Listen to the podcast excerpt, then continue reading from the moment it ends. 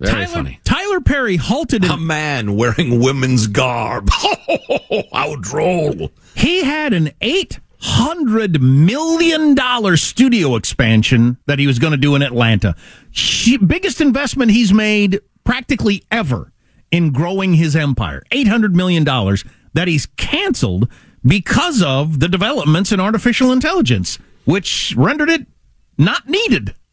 Wow. In an interview with the Hollywood Reporter last week, Perry expressed the need for the industry to get ahead of AI's potential impact, saying there's got to be some sort of regulations in order to protect us. If if not, I don't see how we survive at all. He went on to specifically cite um, uh, OpenAI's text to video tool Sora, which I know nothing about and had never heard of before, as the impetus for the expansion stoppage. I've been watching Text to video. Right. You just say So you stuff. write out prompts and it creates the video. Yeah. Well, of course it does. If it can do still pics, why wouldn't it be able to do video, which Right. is a series of still pictures, And- at least if you're talking about animation. and apparently it's pretty good at it. Uh, I've I've been watching AI very closely and watching the advancements advancements very closely. I was in the middle of and had been planning for the last four years an eight hundred million dollar expansion at the studio, which would increase to the backlot um, and tremendous size. We were adding twelve more sound stages. All of that is currently on and, and indefinitely on hold because of Sora and what I'm seeing and able to do. And he talked about a whole bunch of stuff he is able to do for his next movie that would have taken tons of money, lots of people, studios, and he just did it by talking into his computer. And it was perfectly okay for his movie. Let me repeat for the umpteenth time that throughout human history, technology has always created more jobs than it's eliminated. Till now. He said he's not against AI. He just says he doesn't understand how the industry is going to survive it. And that's a pretty decent question. Isn't oh, Yeah, it? you don't have to be against something to understand its effects. Right. You've got to be realistic about it. I, I worry. My kid is heading to law school, and I'm just I'm worried about the future of that. Although for for the foreseeable future, getting back to our discussion of Google's uh, Gemini and how terrible it is, um, it, it, they're not going to be replacing teams of lawyers with AI yet. Although maybe at the lowest level where you check cases and stuff. Although no, wait a minute, because it it's hallucinated uh, non-existent cases. Right. And they haven't figured out how to stop that yet. But for particular things like, hey, I need um, a, a scene with snow in Colorado. This is actually an example that Tyler Perry gave, and trees and snow and birds and blah, blah, blah. And it just created that without having to have a sound studio or any CGI or any of the expensive uh, travel location or anything like that. It just created it. And by saying it into the computer. Oh man. Yeah, that's something, isn't it?